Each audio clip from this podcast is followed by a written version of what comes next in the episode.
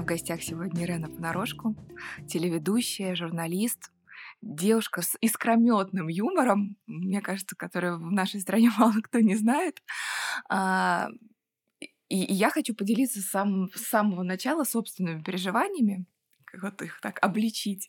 Я вчера готовилась к нашей беседе, смотрела публикации в Инстаграм, смотрела что-то, что есть в интернете, в поисковиках. И у меня была такая тревога относительно того, что эта беседа как будто может не сложиться, потому что вот этот юмор, которым окутано, пропитано все присутствие Ирены, оно такое выстраивает дистанцию. Ну, то есть на любой вопрос можно ответить шуткой, и тогда дальше сложно уже идти, потому что такое нарушение границ, да, какое-то тогда нарисовывается, обрисовывается. И мой первый вопрос про это явление. Что это, Ирен? Юмор — это навык выработанный или это черта от рождения? Вот что вы вообще сами об этом скажете? Вы знаете, вы очень тонко подметили, что юмор — это действительно мой способ выстраивать границы и мой способ очерчивать личное пространство, зону, в которую я опускаю людей. И изначально Понарошку — это псевдоним, который всегда оставлял мне пространство для маневра, для того, чтобы сказать: ребят, ну это все Понарошку, а какая там на самом деле история, об этом я не расскажу. Вот, поэтому действительно это так, и это удобно. Я с этим живу. Живу много лет, и мне нравится быть для людей веселой, жизнерадостной. Я не люблю грузить, в том числе в соцсетях, своими проблемами какими-то. То есть иногда я чуть-чуть приоткрываю какие-то разные грани своей личности, грустные, депрессивные, не знаю, унылые, но потом я все равно выруливаю это все через юмор на позитив. Конечно, это очень клёво и развлекательно за этим всем наблюдать, но всегда хочется спросить, а как человеку по ту сторону? Ведь там за вот этим вот фасадом таким веселым, развлекательным, я вижу какая-то смешная подпись к фотографии, иногда набирает такое количество репостов, феноменальное совершенно. Понятно почему, потому что людям...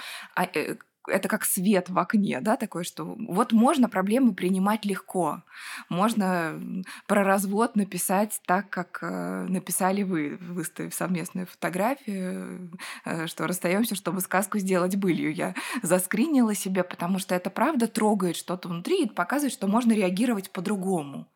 Но мой прямой вопрос: а можно ли? Или это решение показать только эту часть? Это, безусловно, решение показать только эту часть, да, потому что в том числе про развод, например, я написала через год после того, как мы перестали с мужем жить вместе, и вот только через год, когда уже был оформлен официальный развод, в тот день, когда мы получили документы, и в этот момент мы уже действительно были в нормальных отношениях. А что происходило весь этот год, я предпочитала об этом не рассказывать. И не знаю, расскажу ли когда-нибудь, не уверена, что это надо, что-то надо делать. Ну и вообще есть некий жанр. Да? Я пришла из развлекательного телевидения, и, да, условно говоря, Иван Ургант тоже никогда не будет рассказывать о том, как он переживает тяжелые события в своей личной жизни. А кто-то, наоборот, живет тем, что только и рассказывает о том, как непросто, как тяжело. И это просто жанры, разные жанры. 100% отзывается, что так и есть. Но сейчас такая тенденция в соцсетях, что иногда и слезы показать, иногда и психануть, и послать все к черту, или снять какую-то провокационную ситуацию, где ты там не в идеальной форме, не знаю, предстаешь не в идеальном образе и не представляешь жанр, условно говоря, который хотел бы и выбрал для себя. Вы что думаете по этому поводу? Я рассказываю об этом, но через призму юмора все равно. То есть о тех же проблемах с мужем или бывшим мужем можно рассказывать прямо и в лоб, а можно рассказывать через мемы, шуточки и иносказания какие-то. И там каждый прочтет то, к чему у него есть доступ. эмоциональный, интеллектуальный. Угу. Я, наверное, последнее уточнение такое, да, в этой теме сделаю. Получается, что если я выбираю себе жанр и выбираю в нем жить, значит, у меня есть какой-то опыт, который мне говорит о том, что это безопасная стратегия. А вот если приходишь уязвимо и показываешь все, что там, вот, блин, ну больно, то может быть еще больнее. Вот такое предположение, наверное. Мне, я не знаю, правильно поняла или нет вопрос, отвечу так, что когда я поняла, что буду разводиться с мужем, мне действительно было очень страшно об этом сказать публике. Очень страшно. Мне было очень страшно сказать об этом родителям. Я родителям сказала тоже там почти год спустя после развода. Поэтому да, это какая-то техника безопасности, безусловно. Понятно. Да, точно вы отвечаете на этот вопрос. Значит, есть 100% опыт, который показывает, что не надо. Можно тогда, когда уже не так больно, или хотя бы больше понимания и более понятно, что... Да, но при этом бывает такое, что я понимаю, что мне для личностного роста, для развития нужно выйти, нужно сделать то, что страшно. Там у меня куча коучей, психологов, которые в том числе помогали мне переживать этот год непростой. И многие из них говорили, что нужно идти туда, где страшно. Вот. И в том числе, как раз-таки, когда я пост уже выложила о том, что мы развелись с мужем, просто груз с плеч гораздо легче стало. То есть иногда бывает такое, что я делаю то, что не хочется, и то, что выходит за рамки моего жанра, экспериментирую. И иногда это бывает классно. Именно да. С эмоциональной точки зрения, даже не с точки зрения там, отдачи аудитории, охватов и так далее, с точки зрения того, что я получаю эмоционально от этого. Какие-то эксперименты и риски часто внутренней выгодой в итоге, как это сказать, оборачиваются. Презентация в Инстаграм приложения, оно же было как раз про то, что, наверное, это была первая публикация, где было написано, что это был адский год. На самом деле, да. Что я ужасно переживала. Получили поддержку? Это было про... Это было неожиданно или это было ожидаемо? Как вообще? Но новый формат зашел, неожиданный, может быть, для ваших читателей. Да, когда мне нужно было проанонсировать то, что приложение для медитации, которое я готовила параллельно с разводом, это очень забавно. То есть параллельно шел развод и работа над этим приложением. И когда в тот день, когда мы его запускали, я первый раз написала, что это был непростой год и, возможно, самый худший год, самый тяжелый год в моей жизни. Была колоссальная поддержка аудитории, и реакция на приложение была очень позитивная. Но мне кажется, что там сыграло все-таки не то, что я сказала, что был тяжелый год, а просто история с медитациями, она сейчас очень на слуху, и все хотят, и никто не понимает, как это делать. Поэтому скорее здесь люди обрадовались, что кто-то, кто им уже знаком, это я, да, потому что мы уже, те, кто друг на друга подписаны, мы как будто бы старые знакомые. Иногда я встречаю какую-нибудь девушку, на которую я подписана, блогера, и я ей говорю: «Ой, здравствуйте! А как там Петя ваш?» Вот. А потом понимаю, что мы совершенно не знакомы ни с ней, ни с Петей. Вот. А ощущение такое, что мы прям уже закадычные друзья. Поэтому люди просто обрадовались, что кто-то знакомый им сейчас расскажет им, как медитировать и как разгрузить голову, и как выдохнуть, и вообще сделать свою жизнь более счастливой. Мне кажется, что сработало это. Мне кажется, что правда эти два процесса как будто не случайно встретились в нашей жизни. Но это счастье, что они встретились, потому что если бы развод пришелся... Хотя нет, развод просто не смог бы прийтись на... тот период, когда у меня не было коучей, психологов и так далее, потому что, во-первых, мне бы не хватило ума догадаться вообще разводиться тогда, потому что я сейчас, может быть, напугаю кого-то из ваших подписчиков, но в какой-то момент я благодарила своего психолога, с которым мы уже сейчас не работаем, за проделанную работу, и говорила, что... Мне кажется, что как в результате химиотерапии отваливаются волосы, так в результате психотерапии иногда отваливаются мужья. Вот. Но это процесс выздоровления. И то, и другое – это процесс выздоровления. То есть я начала работать с психологами до развода с мужем за несколько лет, и в какой-то момент… А муж нет. он стоял на том, это его осознанное решение, он имеет на это право, он стоял на том, что я меняться не хочу, я всю свою боль глубоко спрятал, забетонировал, и раскапывать истории про папу, маму, детство и так далее, он просто был не готов к этому. Вот, поэтому в какой-то момент у нас разошлись наши пути. Так часто бывает. Это же психотерапия в данном случае не только исцеляющий эффект, но еще и развивающий, потому что ты себя больше узнаешь, больше понимаешь про свои реакции, про свои выборы и прочее. Если ты с партнером, который не поддерживает такое развитие или даже, может быть, какое-то другое, но развитие, то тогда часто возникает конфликт, это правда. Да, ну то есть я поняла, что мы притягивались какими-то нашими болезненными сторонами, болезненными потребностями, нездоровыми потребностями здоровой личности. Вот. И когда эти потребности у меня начали исчезать, то, соответственно, и встал вопрос о целесообразности этого союза. Спасибо, что вы это говорите, потому что это правда очень важно порой, как стартовая точка тем, кто чувствует себя несчастливым в отношениях и не может начать разбираться с этим. Может быть, личный вопрос, но когда начинаешь работать с психологом и на регулярной такой основе, обычно встречаешься с какими-то инсайтами, которые вот как просто ледяной водой обливают.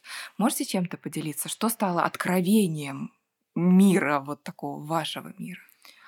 Ой, ну так как я сколько, наверное, лет 5 уже, 4-5 в психотерапии, то очень много всего было. Просто давайте вот прям последний приведу, более поверхностный, чем какие-то до этого, но тем не менее интересные. Я была на свидании с молодым человеком и чувствовала себя после этого свидания истощенной, очень прямо обессиленной. И я созвонилась с психологом, говорю, как так?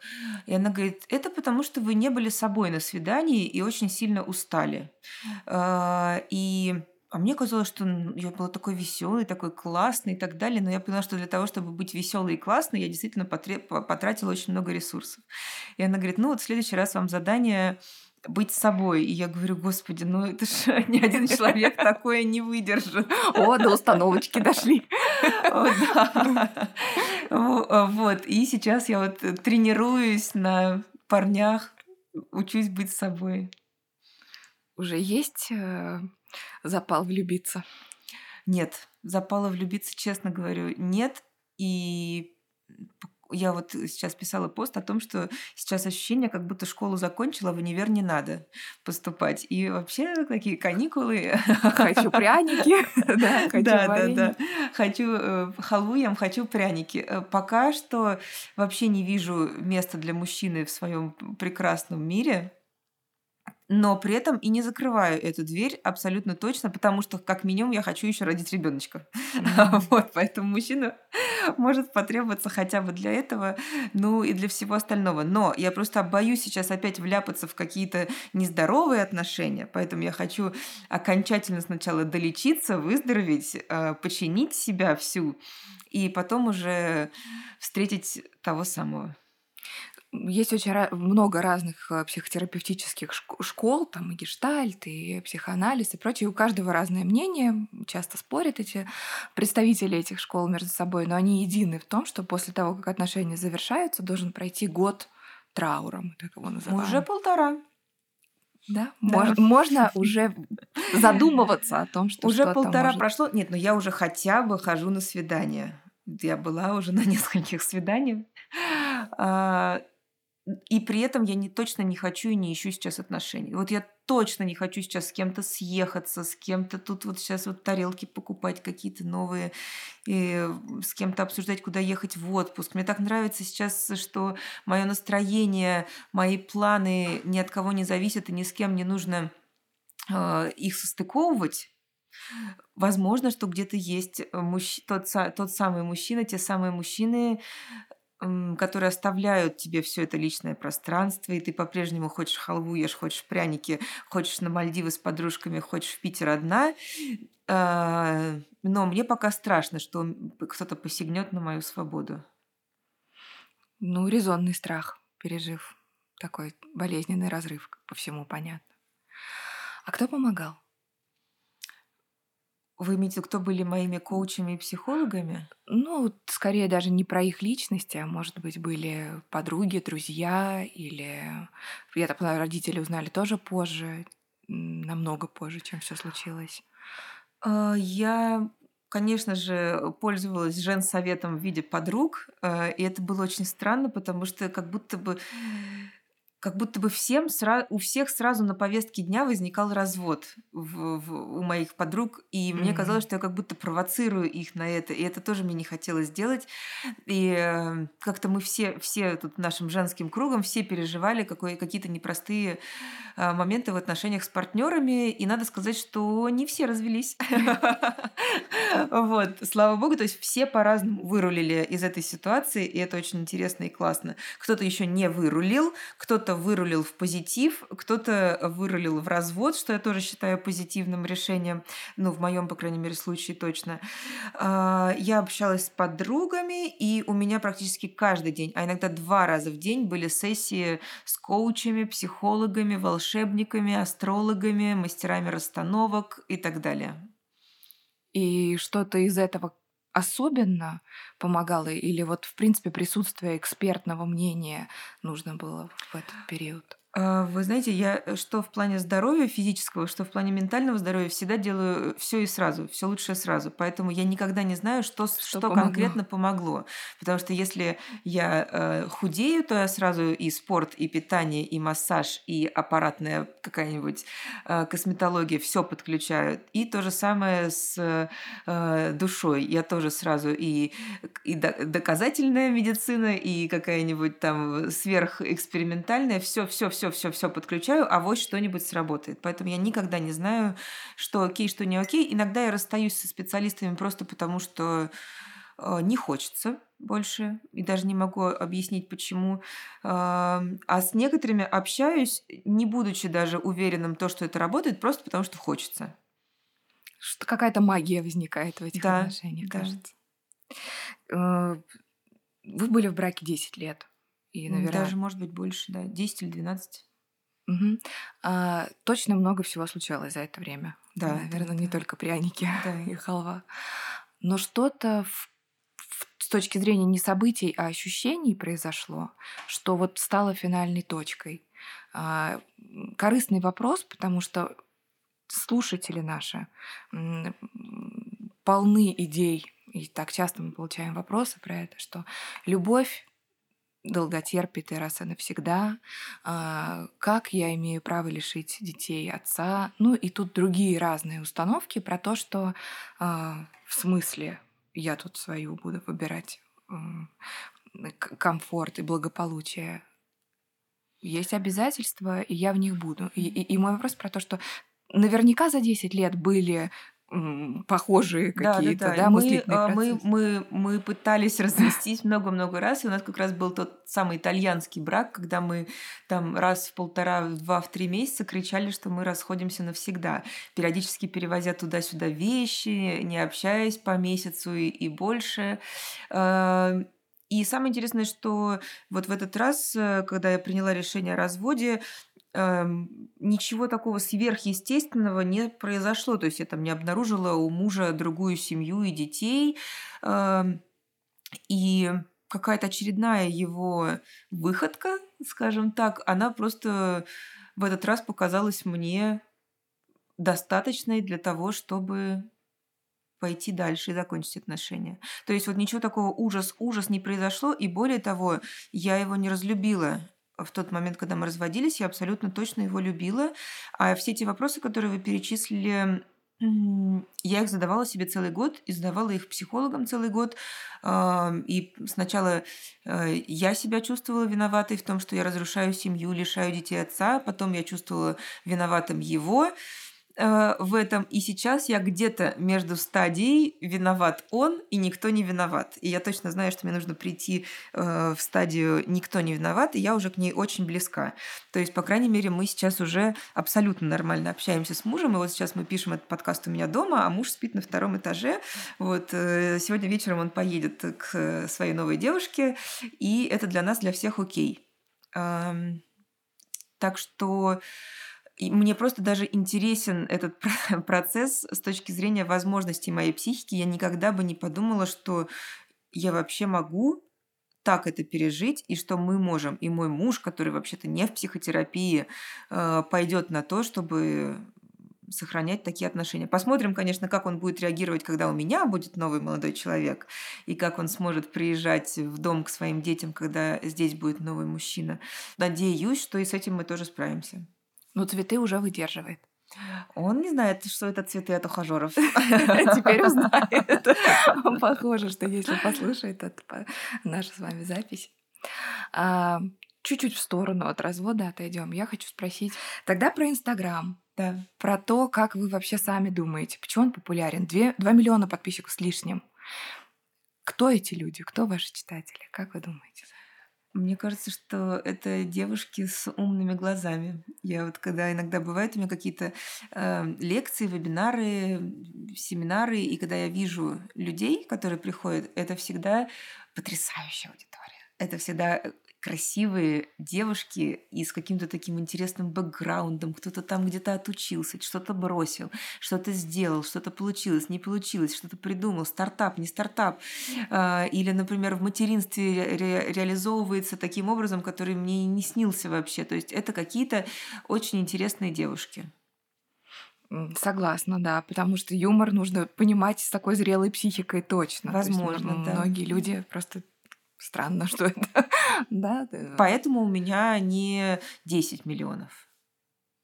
То есть тут какая-то есть отметка, которая, выше которой уже слишком большая аудитория, и слишком разные люди. Да, ну то есть смотрите, при том, что я в принципе плюс-минус из телека, то есть у меня должна быть аудитория больше, чем просто у мамочек в декрете условно, да, но есть какой-то потолок вот этой аудитории, которая действительно готова к экспериментальному юмору, и ее не так много в России, да. Поэтому я трезво оцениваю возможности продвижения своего блога, они не безграничны. Круто. Интересная мысль. Я ее даже еще, честно говоря, не думала никогда, что есть какой-то на самом деле предел.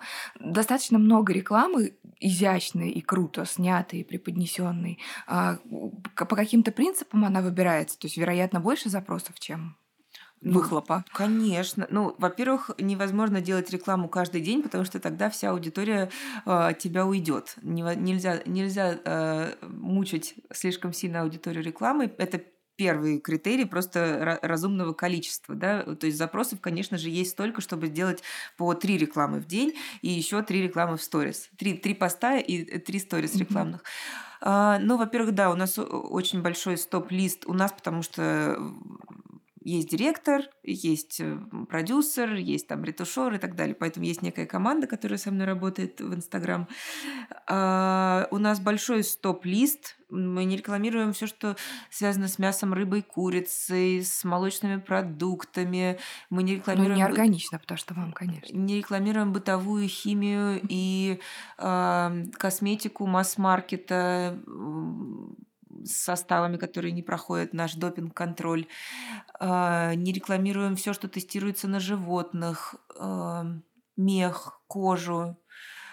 Ого! Большой список. Да. Кстати говоря, самое важное, на чем я теряю миллионы ежемесячно, это реклама личных блогов, психологов, астрологов и так далее. Я их никогда не... И каких-то инфокурсов. То есть я не рекламирую никакие вебинары, семинары, за редким-редким исключением, когда это делают люди, которых я прям очень хорошо знаю, и когда я знаю, что именно они производят. Потому что вот если там напишет мне психолог, скажет, я делаю курс «Будь настоящей женщиной». У меня нет времени, чтобы пройти этот курс. У меня нет времени, чтобы изучить весь его блог, и я понятия не имею, что он напишет завтра.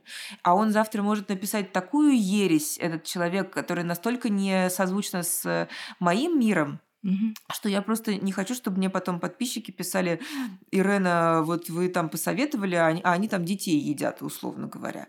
Поэтому, когда я рекламирую условно пылесос, то это гораздо более безопасно, потому что пылесосы детей не едят. Вот. И я уверена, что на следующий день в аккаунте, где продают пылесосы, не появится какой-то лютой жести, опасной для эмоционального, психологического здоровья моих подписчиков. Классно, поддерживаю. Здорово быть избирательным, потому что ты показываешь. Правда, это... Я думаю, что люди, которые вас читают, точно это ценят. Это очень заметно, реально. Да. Несмотря на то, что рекламы, правда, много. И у меня вот такой вот вопрос размышления про реакцию подписчиков на рекламу. Ведь это же очень естественный процесс, вообще-то. И, по-моему, все, кто ведут Инстаграм, ну, может быть, за исключением Илона Маска, так или иначе... Много аккаунтов, которые принципиально не делают рекламу, такие есть тоже. Ну, допустим, Иван Ургант, да? Он мог бы просто тоже зарабатывать миллион в день. А он выкладывает рекламу, не знаю, раз в месяц, наверное. Максимум. Mm-hmm. То есть я считаю, что это практически не делает рекламу. А блог как ведет? Просто не подписано. Прям каждый блог, день. Правда, ведет абы как тоже, да, мало ведет, но не хочет зарабатывать рекламой, тем не менее. Хотя это миллионы в месяц. Ну да, но мне кажется, что Иван вообще не обделен, вообще нисколько, да. И тут вопрос скорее того, что если ты очень активно присутствуешь, ну какая-то плюшка должна за это появляться. Ну, вот по логике вещей. Ну, я не знаю, у Сергея Слепакова я не видела рекламы тоже, по-моему. Я не знаю. Я знаю, что те медийные личности, которые, ну, действительно ведут без рекламы, они ведут по кайфу. Ну, вот, да. Хочу, выложил в отпуске, есть желание, да. Там поснимал. И подписчикам очень хочется, чтобы все блогеры вели блог только по кайфу. Вот у меня подписчикам не нравится, когда люди зарабатывают на блоге. Почему? Аудитории не нравится. Вот как вы думаете? Я думаю, ну, во-первых, нас всех изначально раздражает реклама, потому что мы родились в мире, когда не было рекламы, и мы смотрели фильмы целиком без рекламы по телевизору, и мультики, и не было никакой рекламы. И потом вдруг видал Сосун Wash and Go. Вот, и до сих пор люди возмущены, почему они пришли тут читать рецепты, например, а тут им бах и пылесос. Ну, для меня это какой-то конфликт внутренний, для самой. То есть, когда я вижу слишком много пуховиков, трусов и пиццы быстрого приготовления у кого-то, кто мне нравится, меня это раздражает. Но именно в тот момент, когда я не верю, что этот человек это носит, пользуется и ест. А если я реально верю в то, что, ну, очень похоже. Ну, наверняка. Да, это называется нативная и ненативная реклама. Вот и все. То есть просто блогер, значит, плохо делает рекламу. Плохо выбирает. Ну, условно говоря, как вы бы рекламировали стейки, да, и это было бы неправдой. Алкоголь, кстати, у меня еще в стоп-листе тоже. Завидую Ксении Собчак каждый раз, когда она с водкой белугой фоткается. Или с виски, да. Поэтому у меня вот такой лично всегда вот вопрос, внутренний конфликт про это, что если это органично, пусть это будет. Меня не злит. Но есть, правда, тенденция к тому, что... Так, что у меня с рекламой? Меня не злит реклама. Да, вы правы. Во-первых, меня не злит, когда она сделана хорошо. Угу. Там, например, когда Гудков делает рекламу, то это вообще арт-объект, отдельное произведение искусства. А иногда вот YouTube-блогеры грешат тем, что вот шло-шло классное интервью, и вдруг тон у интервьюера меняется, становится приторно каким-то сладким, и она начинает говорить, как будто в нее вселился кто-то. Вы наверняка много раз замечали, что когда уезжаешь в отпуск, ваши кредитные карты, ну вот, и сразу все падает. Не понимаю, как такая реклама может работать. И я не понимаю, куда смотрят рекламодатели, почему они не дожимают это. То есть должны быть люди, которые должны сказать: нет, не так, так делать не будем, давайте сделаем по-другому. Потому что обычно рекламодатели как раз и думают, что они знают лучше всего, что нужно сказать и как сделать. Это другая проблема, это тоже моя беда, потому что я считаю, что я знаю, как лучше сделать рекламу всегда. Да, бывают иногда тугие агентства и менеджеры, которые со мной спорят, но я это дело очень не люблю, я просто сразу возвращаю деньги, начинает плакать мой директор, на проценте, который сидит. А я прям сразу, мы возвращаем деньги. Вот. Но на самом деле в итоге там возвращали мы деньги, не знаю, раз 5 за все это время, потому что обычно в итоге все равно находится компромисс. Когда очень тугой бриф какой-то, что ну вот когда вот вы должны сказать вот точно так, как вот у нас написано, и вот это вот. Какое удивительное качество швов, например, там, ну что такое вообще? Понятно. Ну, как феномен обозначили, так, на подумать тем, кто нас слушает. Потому что, честно, я думаю, что в рекламе нет ничего плохого, если она правда сделана хорошо. Но она все равно раздражает. Вот все равно раздражает. Вот смотришь YouTube интервью, и если я сейчас даже не говорю про то, что там рекламу делает сам автор канала, даже та реклама, которая вставлена от YouTube, там, не знаю, Delivery Club, блин, все равно раздражает. Все равно хочется, чтобы скорее она закончилась. Разве нет? Так что в видео, да, потому что это прерывает твой, да, в общем-то, инфопоток. Ну, как ты смотришь что-то в телефоне и звонок, да? Mm-hmm. Кто-то тебе звонит, у тебя экран черным, и там написано, кто звонит. Это похожий эффект, да, что ты не планировал сейчас разговаривать, да, или также смотреть Delivery Club.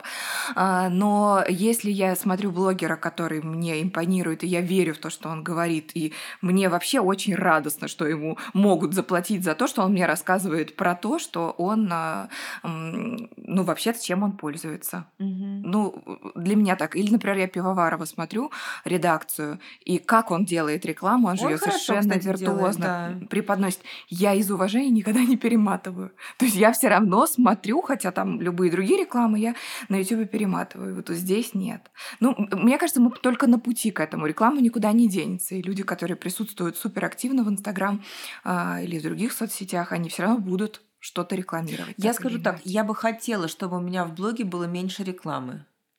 Но сейчас это один из понятных мне удобных способов зарабатывать деньги, плюс я реально люблю это делать. Я училась на маркетинге, я училась на экономическом факультете, и мне там не нравилось ничего, кроме одного единственного предмета – международный маркетинг. Кстати, до сих пор не помню, маркетинг или маркетинг. Это об этом все время спорят, спрашивают. Вот, но это единственный был предмет и дисциплина, которая мне нравилась, и когда там рассказывали, что продукты на полках установлены определенным образом, чтобы ты купил это, и что люди-маркетологи заранее знают, в какую сторону ты повернешь тележку, что все люди приблизительно предсказуемо ведут себя там в магазине. Мне это все дико нравилось, и до сих пор вот эти маркетинговые рекламные технологии, они меня завораживают, и у меня просто азарт продать.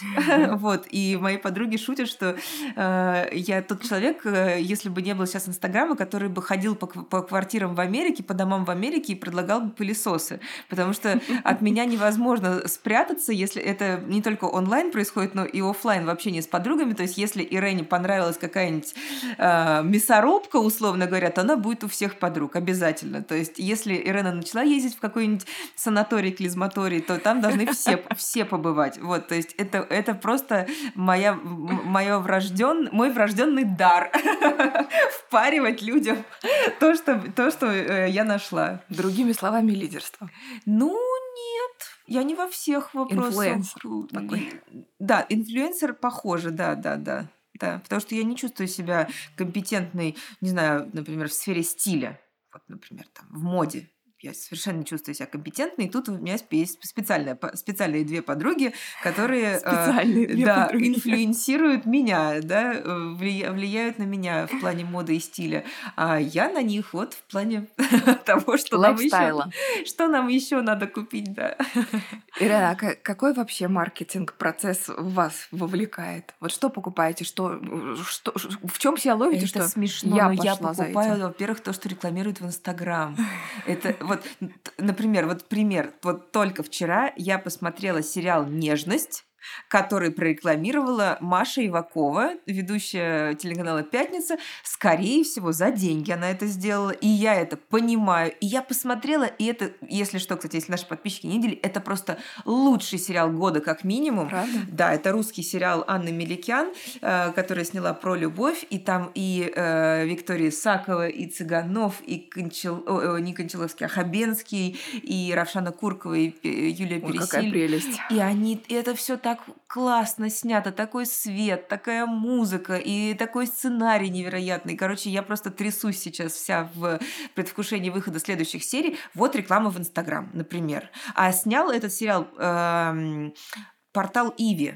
Вот, и поэтому Маша его рекламировала. Например, это вот то, что из последнего я купила. То есть я заплатила за этот сериал, потому что Иви – это платный ресурс. Что еще вот я покупала? Например, весы умные, которые я рекламирую. Если бы даже я их не рекламировала, я бы их точно купила, потому что я влюблена в эти весы. У нас вот роман, так я сейчас свободная женщина, могу встречаться с кем хочу, в том числе с весами. Вот, и поэтому каждое утро у меня свидание с весами. У нас с ними долгосрочные отношения, там длиной как раз тоже год-полтора. Вот, так что из Инстаграма я очень много покупаю. То есть это тот рекламный канал, который на меня очень работает. И, наверное, работает больше, чем... Нет, знаете, что еще? Какие-нибудь письмо главного редактора в журнале тоже может мне продать. Причем не понимаю, как это работает. Однажды, по-моему, главный редактор, не помню какого журнала, продал мне сыворотку Estée Lauder, которая вообще не вписывается в мои каноны о натуральной косметике. Почему-то я пошла ее и купила. Вот, то есть я вот, наверное, тоже на личность ведусь, на личность, которая это рекомендует. Мне кажется, правда, в этом и смысл, что вот кто говорит, и от этого различия бесит, не бесит, куплю, не куплю, хочу, не хочу. То есть нам кажется, что реклама нас провоцирует, на самом деле она просто обнажает наше отношение к этому человеку, который то или иное показывает. Ещё я знаю, почему люди вот покупают в Инстаграм, они видят весь такой лайфстайл блогера, образ его жизни.